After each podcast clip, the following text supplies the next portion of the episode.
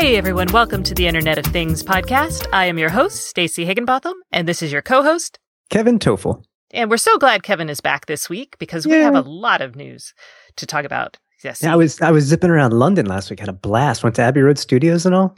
And this is all part of your new gig that we should tell everyone about. Well, Abbey Road Studios was not part of the tour. but yes, I do have a new gig and actually just announced it today, the day we're recording the show. I am going to be, well, no, I am. I am working for Google, of all places, the Google. I can't really say what I'm doing though. Obviously, it's cool stuff. Uh, but yeah, so I was in London at a Google event last week, and that's why I was not on the show. And I hear that you had Mr. Mike Wolf, a former colleague of ours. I did. We talked about all kinds of fun stuff. So, Yeah, cool. so some of the topics will be revisited today, such as robotic bartending, or Mhm. rather alcohol. So this week's show, we've got we've got to talk about the stuff at Nest, and Kevin's going to be very clear about what he can and cannot say. We're going to be talking about some drama at If This Then That. We're going to be talking about the August doorbell camera, the June oven, and Amazon. Lots of stuff happening with Amazon as always. As always. Yep. And our guest this week is Beau Woods, who's with the Atlantic Council. And Beau is also part of a group called I Am the Cavalry, and they are releasing recommendations for security in the smart home. So Yay. stay tuned if security is your bag. Love those folks. I do too. Love those Oh, folks. is that is that your applause for them? That's well, I, didn't, I don't know how loud it is because I've never done applause on air like this. But yes, that was my applause. That was excellent. Golf clap. Golf clap. So let's start with Nest. So Thursday, the day our podcast aired, a website called The Information published a story that, wow, dropped a bomb. Mm. It talked about and had an interview with Tony Fadell, the CEO of Nest, the exodus of over 500 employees at the company, why Nest has not managed to introduce new po- products in the two years that it's been since Google has purchased it, and kind of laid bare a management style that is, I don't know, how would you describe it? Uh, you know, and, and this is all just so people are clear. I don't know anything about this internally at Google. So this is just speculation and observation on my part. But to answer your question, I'd say fairly controlling. Fairly controlling. I mean, um, Tony Fadell came from Apple, which control is is a standard operating procedure. Tight controls over hardware, software, and messaging. Uh, you know, messaging about about products and such. And it's uh, based on the information story, and they're they're pretty solid outlets. So I don't I don't doubt their sources or anything. Um, it seems like maybe things are too controlling over there. I don't know. Yeah, now I will I will say that I had been hearing these rumors and seeing people leaving from Nest for quite some time. I unfortunately didn't have a the access that these guys got with Mr. Fadell, but also didn't have kind of the time to delve into this. But man, I have no reason to doubt the story because it jives completely with what I've heard. Mhm. So I, I would also say from all of this that there's a couple lessons we should probably take from this. One, it explains to me totally why there are two totally different protocols called Weave, one from Google and one from Nest, because it sounds like the people at Google are not really working with the people at Nest. There's a little anecdote in there that Google is building an Amazon Echo type device and the Nest team was like, Hey, we want in on that. And the Google team was like, eh, no thanks. So that feels pretty damning. Mm. The other bit to this was the Dropcam part. Yes. And that's kind of uh, surprising to hear. Uh, who who is the uh, person over there? It's Greg Duffy. Greg Duffy. So- yeah, Nest had purchased Dropcam about six months after Google had purchased Nest, and they kind of lumped those two together. Mhm. And basically, when Greg Duffy, the CEO of Dropcam, left, everyone was kind of shocked, and there were rumors at that time that like Nest wanted to put out this video camera, and it wasn't going well, and everybody hated working there, and they were like. People were crying and working odd hours, and it was just a bad scene. And now for the information story, Duffy actually talked to them and he explained a lot of things, like, you know, how Tony Fadell treated him, maybe not how someone who had previously run a company would want to be treated. And then today, on Tuesday, Duffy actually posted something on Medium that said, Hey, that story, I just want to say that my employees were great because Tony Fadell had insulted the Dropcam employees in the story. Mhm.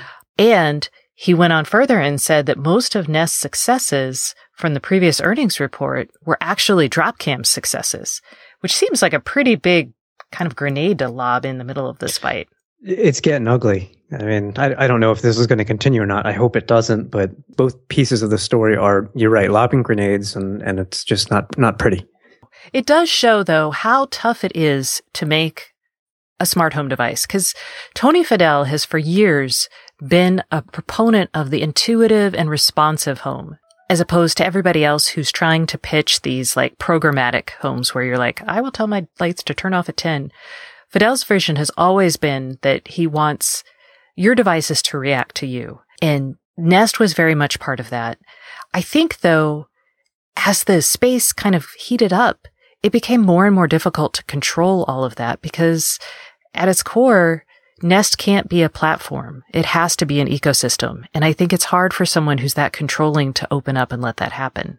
And and we've talked about this before. I mean, to, to your point about that it's difficult to make a device these days. There's so much change going on between protocols and radio technology and dealing with people's privacy and security issues, which are certainly valid. And and then opening things up to third party developers. Do you or don't you? And and how do you do it if you're going to do it? This is not a revolution that's going to happen in a short amount of time. And I know that sounds obvious because in a sense, Stacey, you and I have been watching it go on for several years now.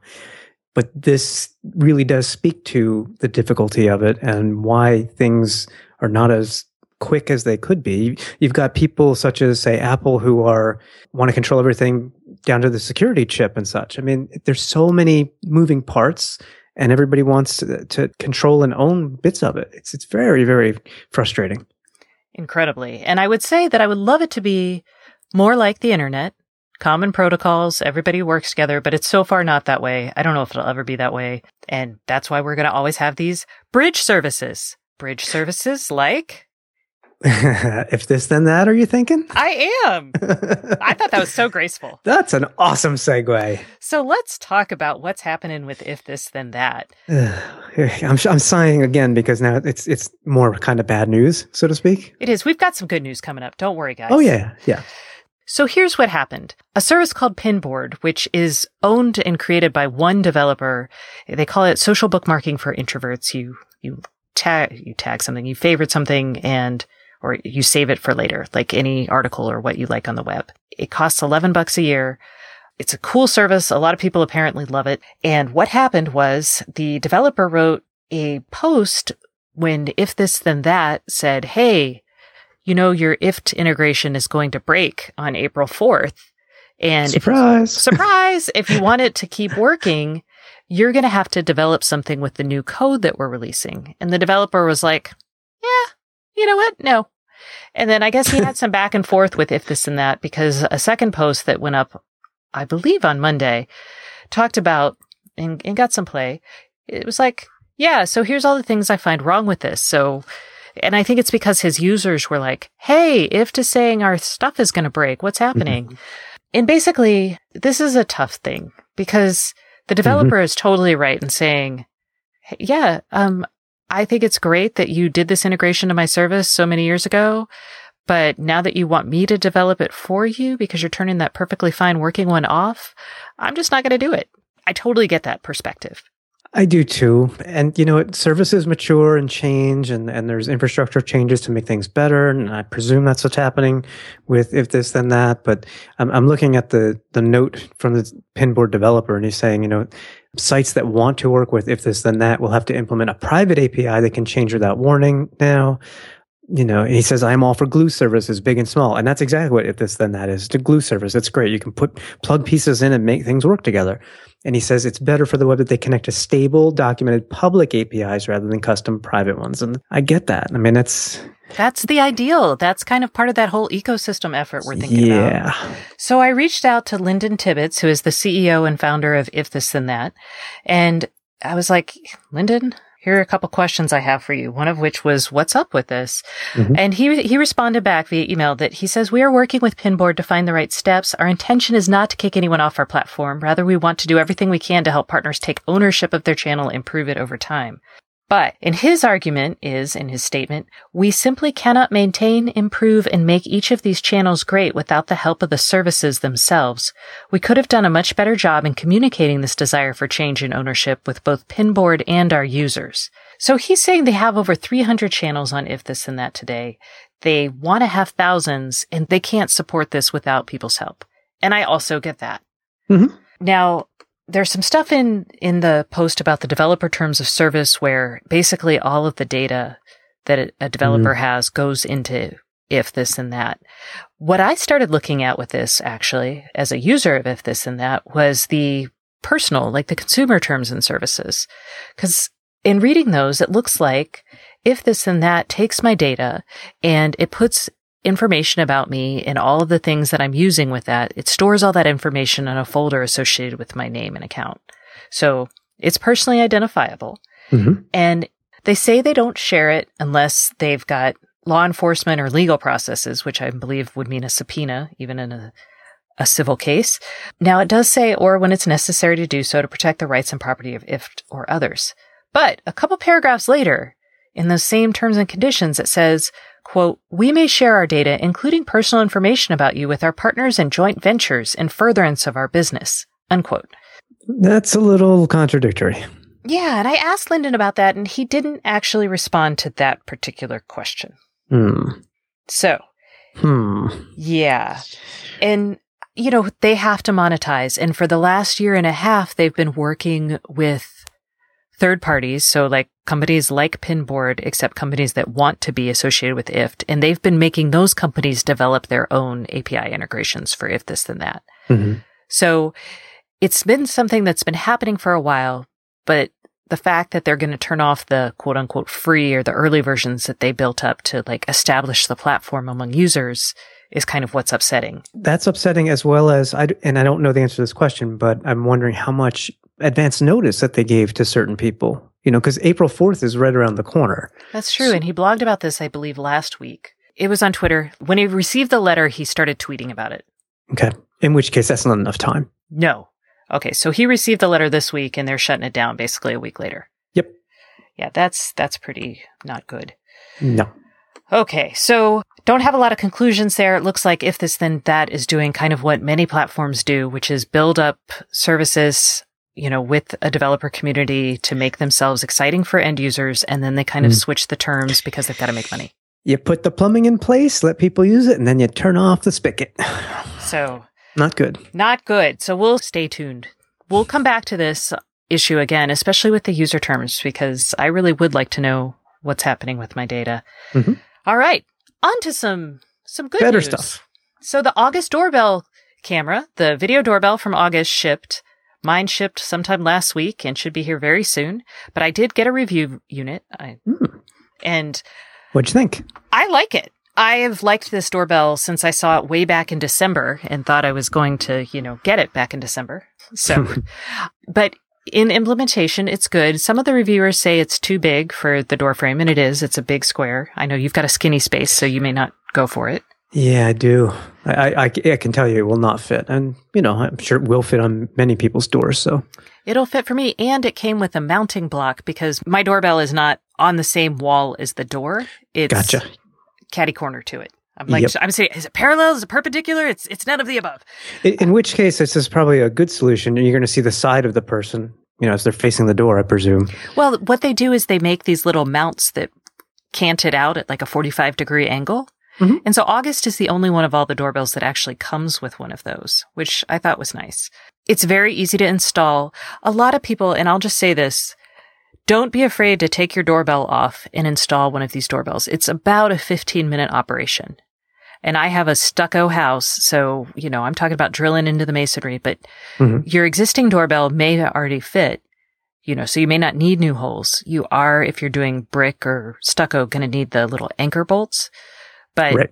it's so easy, you guys. And, and yes, there's some wiring to connect, but it's so negligible. Yeah, I mean the wiring essentially, I guess, would be just for power. It's it's actually capturing video and such over Wi-Fi. I assume we're Yes. yeah. So you're not you're not wiring a video feed in a sense. You're just wiring another, essentially another doorbell. Yeah, exactly. Okay. So if people are like, because I know some people are like, oh, I don't want to install it. I'm going to hire someone for like a hundred bucks, and I'm like, eh, I don't know if I do that. And it's not just because I'm handy, because I'm not that handy. like, you just take off your doorbell and you'll see. But Yeah. make sure you have another doorbell to replace it because you're going to want to clock that sucker. Yeah. This is the $199. It's $199. All right. Hmm. and it has a wonderful HD camera. It's unlike the others. This has more of a square view as opposed to the long ways view or Mhm. landscape view. You can see so clearly during the day. At night, it's maybe not as good of quality as the Skybell at night, but I found that it's a little bit more reliable on the notification side and making sure that when some when motion happens or doorbell press happens, it's it lets you know and then it's faster to load, which are the things I, I look for. It took about two seconds to resolve the video feed when I'm in the house.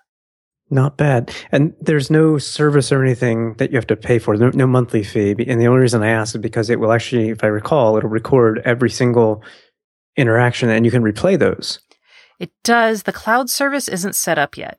I Ah. believe that's coming, but right now it it does not have anything like that. Or there's no fee associated with it. And there won't ever be a fee to like see a certain like up to a certain number of days of history. Gotcha. Yeah. And, but, but they will have that. Okay. I see it now coming soon in an August app update. Okay. Yes. Okay. But, and it won't cost you anything. Beautiful. Well, the service to Yeah, yeah. eventually like 30 days worth of recording will probably cost you money, Oh, if that makes sense. But accessing Yeah. it for a certain amount of time. gotcha. Okay. And I haven't tried this. I'll have to go look and let y'all guys let you guys know. But I know that in the Ring doorbell, you can actually download videos from the doorbell and store them yourself. Hmm. So yeah, that is pretty handy. So if you have a ring, you can do that. But you, if you have a ring, you may already know that. One would hope. So, so that's the August doorbell cam. I'm excited. I think it's the most beautiful of all the doorbell cams out there, just from a pretty perspective. Yeah. No, design. It's beautiful. So that is that. Um, other things that we've talked about on the previous shows is the June oven. Oh, you love the June oven. I did. I think it's such a fun idea to have like AI for cooking. It's that expertise. Internet of Things makes you an expert um, without actually having to be one. So, Kevin, you want to say what's going on there? So the company has raised an additional $22.5 million in financing. And for those who are not familiar with the June, it's I, I like this description on, on TechCrunch because I know I've said it before in the past. It's like an easy bake oven for grown-ups. Um, although it's going to cost you $1,500. So uh, they raised more money, but did they actually delay this, the launch They of this did. as well? Yeah. So it was going to come actually in June. Now it's going to come out in the quote unquote holiday timeframe. That's a big change. It is. Well, so here's some things. What they're trying to do here is they've replaced like the typical oven light inside the oven. So the like incandescent kind of style light that you've got with. LEDs. They've put sensors in the feet of the oven. They've also put a GPU and a camera inside. So a, a camera inside the oven so it can look at the food and the GPU is to do kind of machine learning algorithms so it can say like, oh, this is a pork chop. I'm going to totally, you know, cook it this long. So you don't have to know how to cook a pork chop. Mhm. But in talking to people in the home appliance business, so like at Electrolux and Whirlpool, whenever I asked them about that, they were like, yeah, you know, putting LEDs inside of an oven environment is super hard. And some of the stuff they were trying to do in a, a camera inside the environment is also super hard Mhm. just to do at production scale. So what I'm wondering is if they kind of realized that what they're attempting may be a little bit, they swallowed more than they could chew. Oh, well, that's that's possible, and and I'm also wondering. I mean, uh, the idea behind this is the oven will actually know what you've put in it, yes. so it's not like you have to say, "I'm cooking a pork chop," as you, Right. you know, as you just said. And I wonder, algorithmically, are they having challenges there as well? I mean, there's just a vast array of foods you can throw in an oven. I mean, Yeah, but that, I mean, with machine learning and deep learning, it's possible that they've got, that doesn't feel as intimidating to me as some of the actual physical Mm. stuff they're trying to do. And I mean, an LED is a semiconductor. And if you think about putting a semiconductor into an oven and expecting it to work, you might end up with sand. So, I mean, and again, I don't know. But what they're doing is hard. It's worthwhile, Well, but hard. In their defense and along the lines of what you're saying the challenges may be they did say they said in the statement that they have decided to work with new manufacturing partners for plastics and cosmetic sheet metal so it could be supply chain issues could be product challenges it's at least partially uh, the reason why this is being delayed So there we go. But I'm still eagerly awaiting it because I really want to try this puppy out. Uh, i hope you get a review in it because if you shell out $1500 for this you're gonna make fun of me. Uh, probably yeah Well, Yeah. let's let's talk about what we have both recently shelled out. Not fifteen hundred dollars, but was it ninety dollars? Ninety nine. Eighty nine ninety nine. $90. plus tax. So before the show, Kevin and I both received our emails from Amazon saying that our Amazon dot had shipped. Woo! Yay. And arriving Thursday on time. Right. So the dot is the smaller version of the Amazon Echo that doesn't have the full speaker in it, but should presumably have all the other fancy stuff. So you'll hear more about that Yes. on Yes. Thursday. And we actually talked about the other product that came out with the dot, the Amazon Tap. And you got an email from a listener. And it, you know what? Shame on me for not making the very good point that he made. Yes. So Joe sent me this email. He's like, on a past episode, you asked why someone would order an Amazon Tap. First, portability. We were like all for it. And then second, my wife never wanted an Echo. Too creepy in her opinion. So that, because it's always listening. So the tap feature is a great choice for our home. That's a really valid point. I mean, some people don't like the always listening function that's in the Amazon Echo today, and the tap doesn't have that. You press the button when you want it to listen. And I remember saying that, that takes some of the magic out of it for me. But some people are fine with that. They'd rather give up that magic and be safe and secure knowing it's not always listening. So it's a really smart, smart observation. So yeah, Joe, he's keeping his wife happy. And he's one of the people who are like, yes, I'm going to buy a tap. So now we know who those people are. And apparently they listen to our show, so they can't be all bad, right? Right. Uh, so also from Amazon is this week actually marks the anniversary of the Amazon Dash, which we, we don't talk about them much, but those are No. the, the buttons, the physical buttons that you can affix to things like your your washing machine? washing machine or your pantry and you just press it and it will order a new product. Uh, and they're specific for one product. So a Tide Dash will only order you new Tides Mhm. from Amazon. So to me, it feels like like the lesser cousin of the Dash fulfillment service, which I think is wicked Mm. cool and has like sensors built into things and it orders it when it detects you're almost out. And that's Yeah. awesome. This that I like. That I like. This this is nothing more to me than just moving the one click buy button off your phone or tablet and putting it on your physical device. Right. But apparently people like it because Amazon is announcing over a hundred new buttons. So imagine how cluttered your home could be. Yeah. I'll I'll check the new buttons. Maybe I mean if there's some product that I go through quite a bit, then maybe, but I don't know. We'll see. Um, and usually the way Amazon has done it in the previous year has been you buy the button for like four ninety nine, and then you get a credit off of your first order of whatever it is that you've purchased Mhm. through that button. So they cost money, but eh. You get it back. so do we want to talk about alcohol? Well, th- yeah, I mean that's something I would reorder. it's something I wish I had a button for reordering. yeah, you you actually tuned me into this something uh, this smart wine bottle.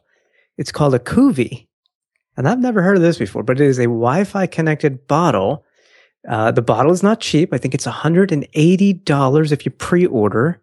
It normally will be priced at two hundred dollars, and you can use it to actually order refills of wine that will retail for between 15 and 50 dollars so it's it's wi-fi connected i didn't see how you do the reorder thing it doesn't Oh. sense it It's it, they do have sensors in the bottle, and then you're supposed to go to the website and pick out the bottles that you want. So they're going to do a recommendation service, kind of like Mhm. Amazon. Well, Amazon, Netflix, those kind of companies. So it'll take your taste into account. So if you find a wine you'd like to order, you can actually order it directly through the bottle. Yeah, I'm not 100% sure how that would work imagine you'd have to decide like i really like this one particular one Mhm. press go, like a dash button on the bottle. Right, right. But I think it's an interesting delivery model. It's like the razor meets the razor blade model for the Internet of Things, right? Mhm. Except in this case, the razor is like way too expensive. So- Uh, it's it's interesting how we're seeing a shift towards the ordering process and the purchase of things with with IoT. Not buying IoT things, but buying everyday things through IoT. You know, we just talked about the dash buttons. This is kind of similar. You literally order the wine right from the wine bottle, the reusable wine bottle, which actually keeps your wine fresh for up to a month as well. So, I think what we're seeing is, I mean, this is a totally legitimate business model, but I think what's going to end up happening is we'll see subsidizing Mhm. of the end device after a certain point. So what we're going to get is companies that put out maybe cheaper versions of this because this wine bottle has a lot going on. It's got sensors, it's got the Wi-Fi, it's got the reordering, and it's also has to be like vacuum sealable for your wine. So that could be incredibly expensive and not worth subsidizing. But I can see like, I really think having, for example, a coffee maker that like a Keurig or something yeah, that is connected and can reorder your pods. Or maybe you have like a Mr. Coffee connected coffee maker and then they do deals with, you know, Folgers and Starbucks and Mhm. Duncan Hines to offer like that is a very viable business model. I think we're going to start seeing. I agree, and it and it takes away a lot of activity from the smartphones and tablets and computers, and puts it where you, you know, you want and use those products. You know, And the challenge will just be getting the hardware cheap enough and getting people comfortable enough with the business model that the manufacturers of these products will be comfortable subsidizing. I'll be curious to see how that works. Cause even like right now with the Amazon Dash, I haven't ordered any because when I look at Amazon, I'm like, man, their pricing for toilet paper is way too expensive. Uh, yeah, so like taking away my ability to choose for me, price is kind of trumps convenience there. Mhm. And I imagine for much of America, that is probably still the case. I could be wrong. I would say so, but I think over time, millennials growing up and so on, convenience will be more of a, a, a purchasing decision. Yeah, and you know, Procter and Gamble is doing. They experimented with this with their air freshener. They have a connected Febreze plug-in thing, Mhm. and they're actually experimenting with this model and kind of selling Febrezes. I don't think they're selling it directly through the app yet, but that is their plan. So there are big brands who are looking at this and going, "Huh, maybe we should get in on this." Hey, anything to sell more products. There you go. Sell more stuff. So while you're drinking your wine from your connected wine bottle, I would love for you guys to do us both a favor and fill out our survey. So it's a very short survey, won't Mhm. take but two minutes, maybe if you're At most, at most, depends on how verbose you want to be. Mhm. But go to www.iotpodcast.com slash survey and I'll put it in the show notes. And if you guys can take it and let us know about you, that would be awesome. And with that, we should go to our guest, who is, Who is? It's great. Everyone's going to love it. It's Beau Woods, who is with the Atlantic Council, and we're going to be talking about recommendations that they are making for securing the smart home. yay! Hi, this is Stacey breaking into the IoT podcast to tell you two things. The first is that I've launched a weekly newsletter devoted to the Internet of Things, and you can sign up for it at staceyoniot.com. The second thing is that we're now accepting ads on the IoT podcast. We have packages for big companies and for startups, so if you're interested, please email Andrew at iotpodcast.com. Thanks for listening.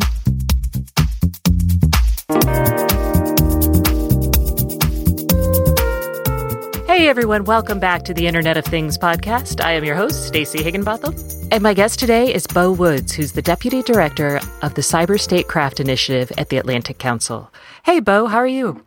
I'm great, Stacey. How are you doing? I am doing so well. So thank you for coming on the podcast this week.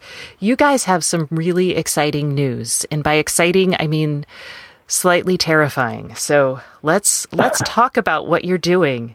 You released today a report on security and the smart home. Smart home security, security in the home based Internet of Things. Um, so we looked at a handful of different segments of the smart home environment, those three being uh, home utilities, things like power, um, electric, gas, uh, metering systems, things where you could potentially save money by using smart home devices.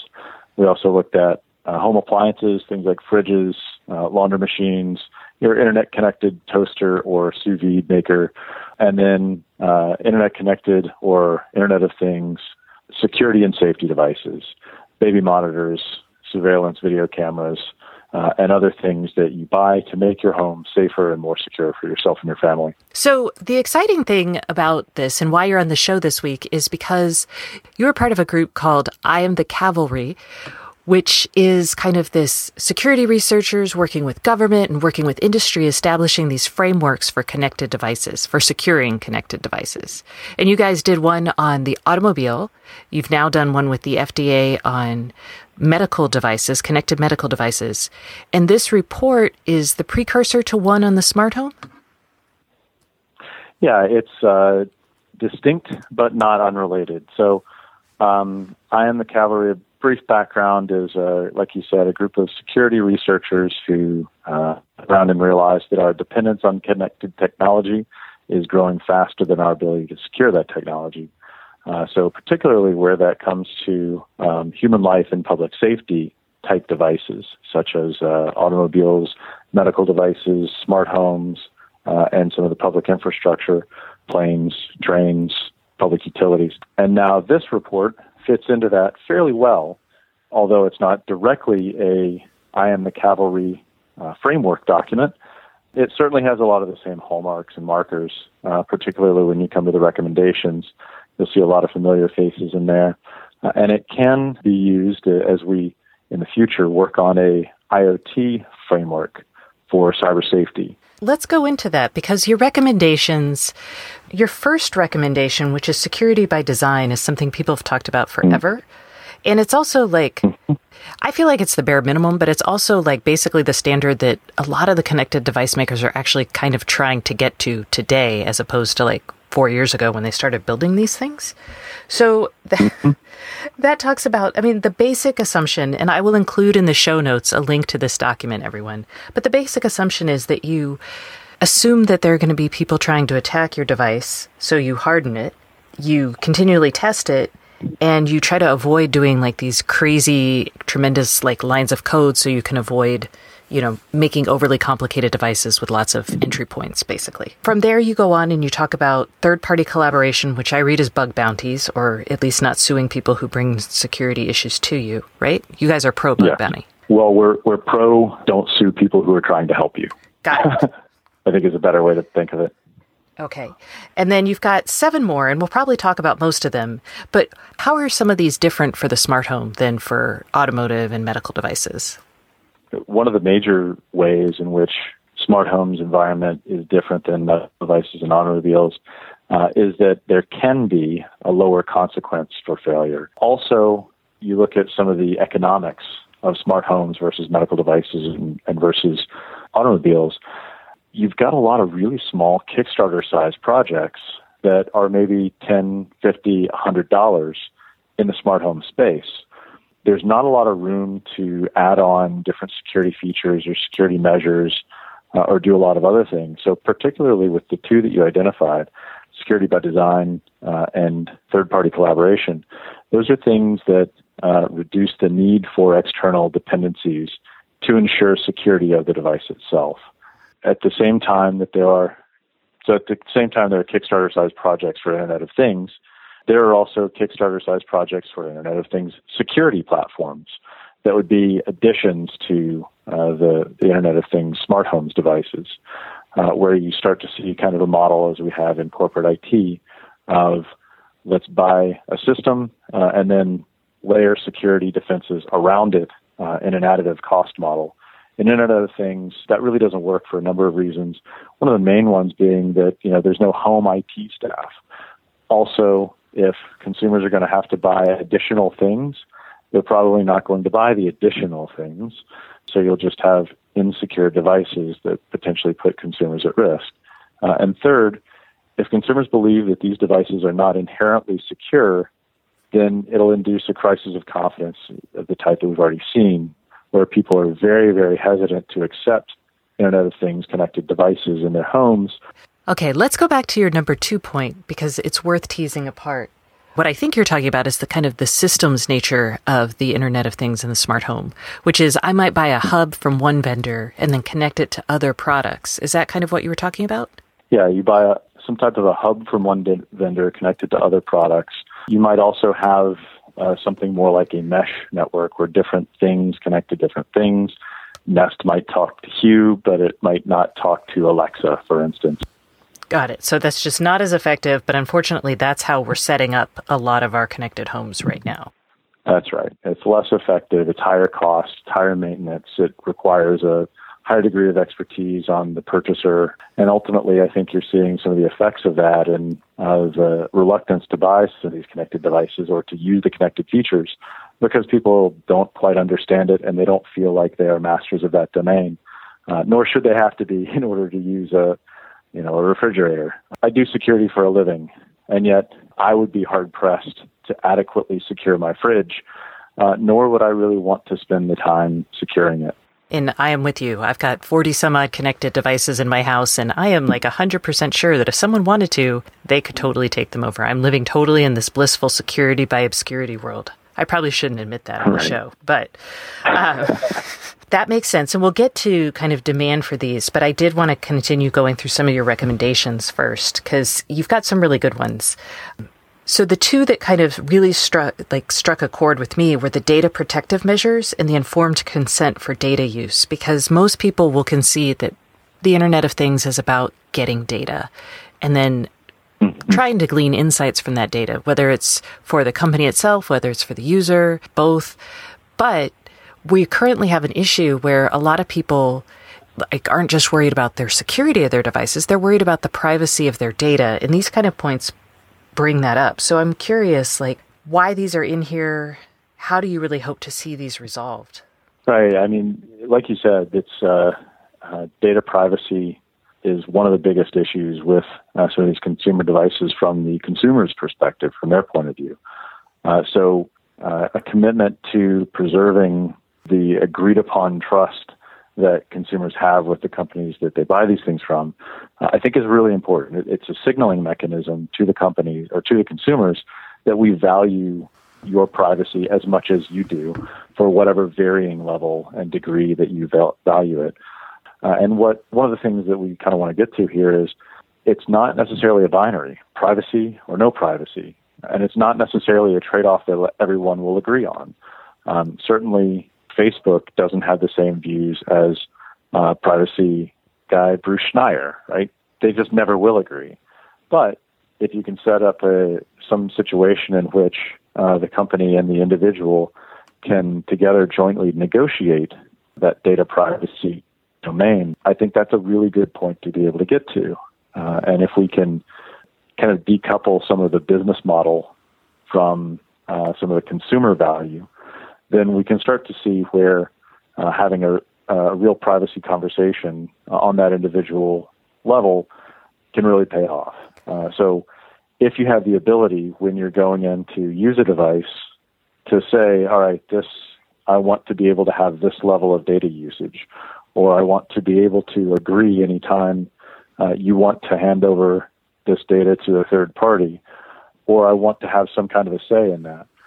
That's a, a level of granularity that we don't necessarily have today, but it might be worth having a discussion around that um, for manufacturers to have a way to reassure consumer confidence uh, without essentially imposing a one size fits all, our judgments must suffice for everyone type of a model. How scalable is something like that from a implementation standpoint?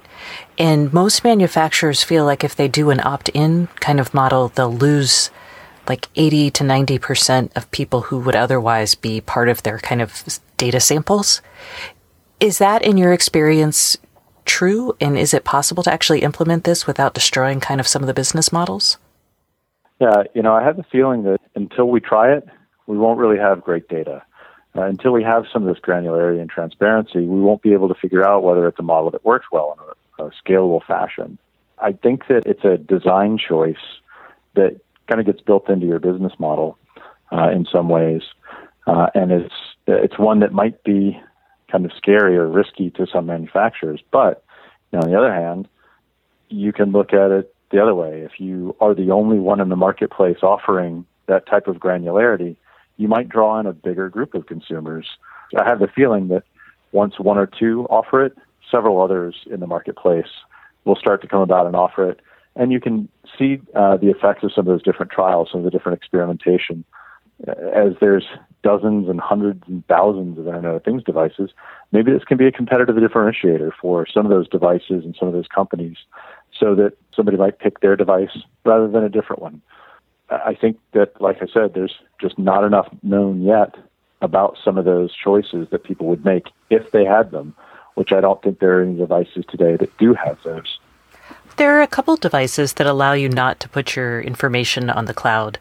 But you're right, there are very mm-hmm. few. Like, I, I think I've mentioned them, I know I've mentioned them before, but the Welcome Cam from Netatmo is a video camera that allows you to keep all of your data inside on an SD card in the device or on your own server at home. And then there's also an up and coming mm-hmm. project from Silk Labs called the Sense video camera that does the same thing. So we'll we'll see. Let's kind of mm-hmm. talk about this because you've got a couple recommendations about we'll call it what happens when the device isn't connected or maybe you go out of business, which I think is a really good one to talk about, especially because in the beginning of the report, you bring up the fact that consumers aren't exactly adopting this stuff in droves like we thought. Right. Yeah, that's a great question. One of the things that we that we found kind of early on in our research is that these Internet of Things size companies they go bankrupt all the time, um, or just stop making the device, or maybe they forget to renew the domain name, uh, and you can have all of these instances where those loss of digital assets really make the device unfunctional. Or if I'm thinking like a criminal and I notice that uh, somebody forgets to renew their domain name or they go out of business, I might go and snatch that domain name up and then just push out an update that will do something that the, the customer has not agreed to, right? So uh, having some kind of a capability to operate when the company has gone under, when the uh, domain isn't reachable, when you send out an update that uh, somebody might not um, necessarily want to apply. Uh, thinking about those types of things is really important, and it's an important, again, a commitment to your customer on how you will treat them. I think one of the interesting dimensions that you've brought up before in past shows is changing an arbitration clause and bundling that along with some type of an update to a system. And I think that's especially the case when you have something like a, a change in a binding arbitration clause or functionality update that might be bundled with something much more essential, much more important, where you want a high degree of adoption and uptake, and you want to separate out those two different pieces, the two different goals or choices for the consumer, so that if they don't agree to a new arbitration clause, they can still agree to the change in terms of service for the feature set that they're updating. Okay. No, I, I totally agree. And so I have a couple quick questions for you. One being, as someone okay. who's got to deal with updates, I find that one of the most agonizing thing is firmware updates like around my connected devices. So like I go to like open the app to control my lights to set like dinner party lighting and it's like firmware update required. You know, and I'm like, ah, nuts. So do you have any advice for right. people about when they should try to update something that is I, don't want to say it's always on because it's not, but it's not the sort of thing where you're like, oh, I really want to do this right now. In, I think, in a perfect world, updates would be seamless. Uh, there wouldn't have to be some decision making process on the part of the, the customer. It would just happen and nothing would change except for beneficial things. You get extra features to play with, which you could then read about later. Uh, the reality, I think, is right now there are enough problems that we've seen in some of these app updates or the firmware updates, that it really should be something that the customer decides whether or not they want to have that update. I mean, you can imagine uh, coming back from a long trip, you come in and none of your lights work because there was a had a, an update. update that automatically applied itself. Yeah. Right. Okay. And final question for you before I let you go. Do you have connected devices in your house? I do not. I've spent the last four years without a permanent home, uh, moving about every one to, to six months in different parts of the world. So I unfortunately don't have much of a home to connect. Okay, that was the saddest answer ever.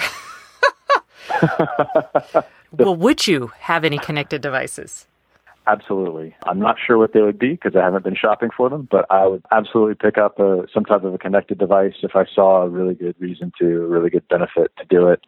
Uh, I don't know what's out there today that would substantially add value to my life. Uh, I think some of the value that's going to come from these things is integrating six, eight, ten different things with some type of an online profile, with you know a daily calendar, uh, and then getting some of the benefits in that way. So to some degree, you know, you might ask whether you can just have one. It's like the old Lay's potato chips, right? You can't eat just one. You can't have just one smart home device and realize a lot of benefits from it. You have to get multiple uh, and bring them together for the uh, the network effects. Which brings us back to one of the original problems that we talked about. So we'll have to hope that people read this document and change their ways. Beau, thank you so much for coming on the show today. Thank you, Stacey. That's it for this week's show. Thanks for listening, and we hope you'll be back next week. And if you can't get enough Internet of Things news, please sign up for my weekly newsletter at staceyoniot.com.